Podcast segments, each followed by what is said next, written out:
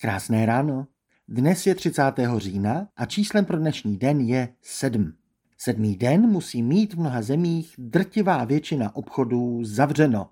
Podle Karla Marxe tento zákaz měl být spouštěcím mechanismem proletářské revoluce. V Británii v roce 1854 nejdříve zakázali v neděli otevírat hospodám. To vedlo k velké nevoli, ale výtržnosti byly pouze omezené a lokální. I když je tam pivo teplé, dokázalo ještě chladit revoluční var. O rok později chtěla vláda v parlamentu prosadit zákaz veškerého obchodování o nedělích a vedlo to k obrovským 200 tisícovým demonstracím v Hyde Parku. V Londýně tou dobou pobýval Karel Marx jako korespondent vratislavského časopisu Nová Odra. Poté, co samozřejmě připravovaný zákaz zanalizoval jako spolčení církve s monopolním kapitálem, prohlásil, cituji, Demonstraci jsem sledoval od začátku do konce a nemyslete si, že přeháním, když říkám, že anglická revoluce začala včera v Hyde Parku. No, pokud tehdy začala, tak uvidíme, kdy se dostane do další fáze. Mezitím revoluce propukla v Rusku, o kterém Marx říkal, že něčeho takového není schopno. A obchody měly v komunistickém ráji v neděli zavřeno. Marxovi navzdory. Asi kvůli tomu, že stejně nebylo co prodávat. V Londýně roku 1855 byl ale návrh zákona stažen. Sobota byla běžný pracovní den, v sobotu večer byla výplata vždy za celý týden a neděle tak byla jediným dnem, kdy si mohl běžný proletář něco nakoupit. A bez ledniček byl každodenní prodej jídla obzvlášť důležitý. Nedělní prodej se Marxovu monopolnímu kapitálu podařilo zakázat až o téměř 100 let později, v roce 1950. Zákaz tam v roce 1994 zrušili, ale v Evropě je dodnes spousta zemí se zákazem nedělního prodeje. My jsme tu přímo v epicentru. Z našich sousedů se zatím ještě smí v neděli prodávat jen na Slovensku, ale dlouho to podle všeho trvat nebude ani tam. V Polsku sedmičkovou symboliku dotáhli k ještě vyšší dokonalosti. Z příkazu sedmého dne světiti budeš, tam existuje sedm výjimek, kdy alespoň v posledních třech letech smí nakupovat.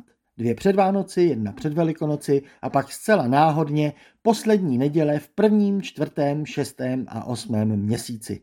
No a právě náhodnost tohoto výběru měsíců nás přivádí domů do Česka. Tady máme také náhodný seznam. Ne sice nedělí, ale aspoň státních svátků, o kterých se buď smí nebo nesmí prodávat. Máme jich celkem 13. Z nich se smí prodávat v šesti a nesmí v sedmi. Alespoň takto ctíme tu dnešní sedmičku. A konkrétní seznam otevřených a zavřených svátků je skutečně nelogický. Na svátek práce se pracovat smí a na Štěpána ne, i když třeba i na mnohem pobožnějším Slovensku ano. Zlí jazykové tvrdí, že ta nelogičnost je schválně, aby stát podpořil skomírající mediální servery. Ty vždy před státním svátkem píší velké přehledy, kdo zrovna smí a nesmí mít otevřeno. Chudáci lidé to pak horečně musí na internetu vyhledávat a mediálním domům tak generují příjmy z reklamy. Paradoxně většinou na ty produkty, které legálně koupí na kliknutí svátek, nesvátek. A zahrádkáři nadávají, že do náhodného seznamu patří zcela náhodně i sběrny bioodpadu. Tady je těžko soudit, co by o tom soudil Marx. Na tom českém zákazu je divné, že politické strany, které jej v roce 2016 prosadili, mají dnes ve sněmovně necelých 12% hlasů. Lidovci tehdy zákaz prosadili spolu se sociálními demokraty a komunistickými nedemokraty, Marxovi navzdory. Dnešní složení parlamentu by to lehce zrušilo, tedy kromě jednoho poslance TOP 09. Ten chce problém náhodnosti svátků odstranit ne zrušením zákazu, ale tím, že by se naopak nesmělo prodávat v žádný svátek.